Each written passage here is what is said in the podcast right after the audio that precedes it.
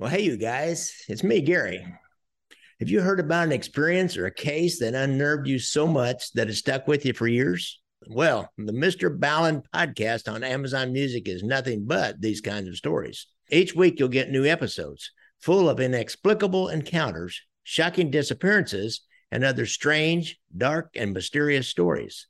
Like the spine chilling case of Haley Zega, who disappeared from a hiking trail for 51 hours after getting separated from her grandparents. When search and rescuers finally found her and asked how she survived, she simply said a friend helped her.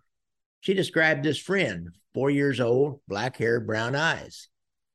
Well, this friend was initially dismissed until they realized the girl had gone missing in that exact spot 23 years earlier and had never been found. She was four years old, had black hair, and brown eyes. I'm about to play you a clip from the show. While you're listening, make sure to follow the Amazon Music exclusive podcast, Mr. Ballen Podcast Strange, Dark, and Mysterious Stories in the Amazon Music app. Download the app today. Matt didn't have a planned route. Instead, he had a map and a compass, and he began just kind of wandering in the forest, kind of exploring wherever he wanted to go. And over the next two days, he covered at least 10, maybe 15 miles in kind of random zigzag directions. He found a nice clearing, and he set up another campsite.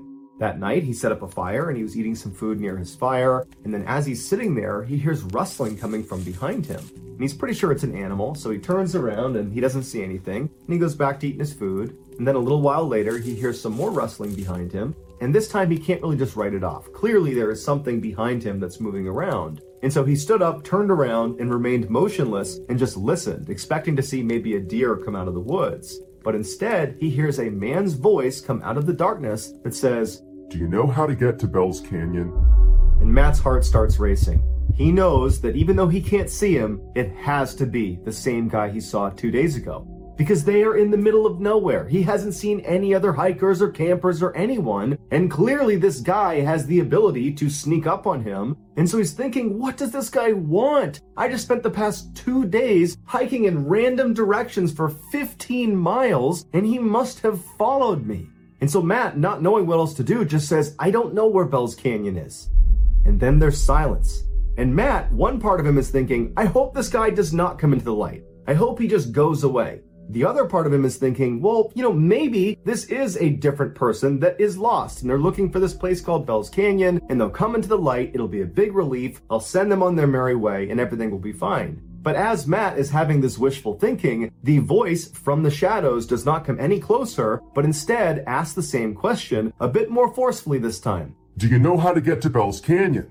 This time, Matt did not respond. Now he was scared. This is not some friendly hiker looking for directions. There's something wrong. And so Matt, knowing he's all alone out here, he knew he had to do something to try to take control of this situation. And so he took a deep breath, he reached down and grabbed his flashlight, and in one swift motion, he lifted his light up and shined it in the direction of this guy's voice. And what he saw was this guy from two days ago looking out from behind a tree right in Matt's direction. He was hiding from him. And when the light hit him, the man barked at Matt to aim it away. And Matt kind of instinctively lowered his light, but now he was too scared to raise it again, and now he knows it's the same guy. This guy has been following me for two days.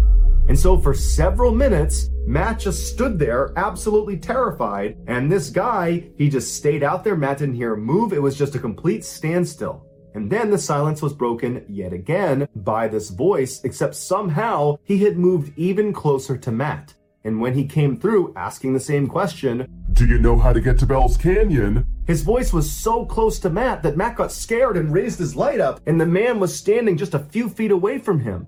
And this time, the man's eyes got wide like they did the first time they saw Matt, and he turned around and he ran into the forest again. Matt, not knowing any better, just began running after him, but he only ran for about 30 seconds before he realized the terrain out here is so rough. He's gonna fall, get hurt, he's gonna get lost, and this guy's already long gone. He somehow managed to run immediately so far away, and so Matt just goes back to his campsite, and he's thinking to himself, what do I do? I have no cell phone service. I'm at least three days away from my car, and I'm in the middle of nowhere. No one even knows where I am because I didn't chart a course. I didn't tell anyone where I was going to be. And so Matt just grabbed his knife and stood in the middle of the campsite. And for hours and hours, he just kept looking around, expecting this guy to just show up again or start speaking to him from somewhere out in the darkness. It was absolutely horrifying. Finally, by about three in the morning, Matt was so tired that he had to go to sleep. He hadn't heard this guy again, he didn't see him again, and he figured, I need a little bit of sleep because tomorrow he's gonna pack up his campsite and begin this epic journey back to his car. And so he climbed in his tent and he had a very restless next couple of hours. Then the sun came up, Matt jumped out of his tent, packed up his stuff, and began practically running in the direction of his car.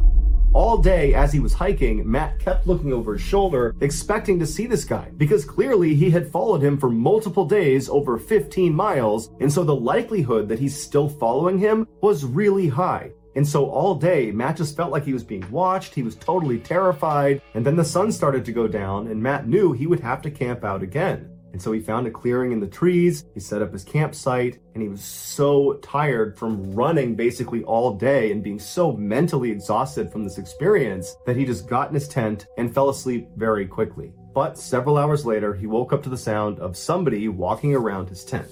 And he knew it had to be this guy. He's still in the middle of nowhere. He's not even close to the parking lot yet. And so this guy is still following him.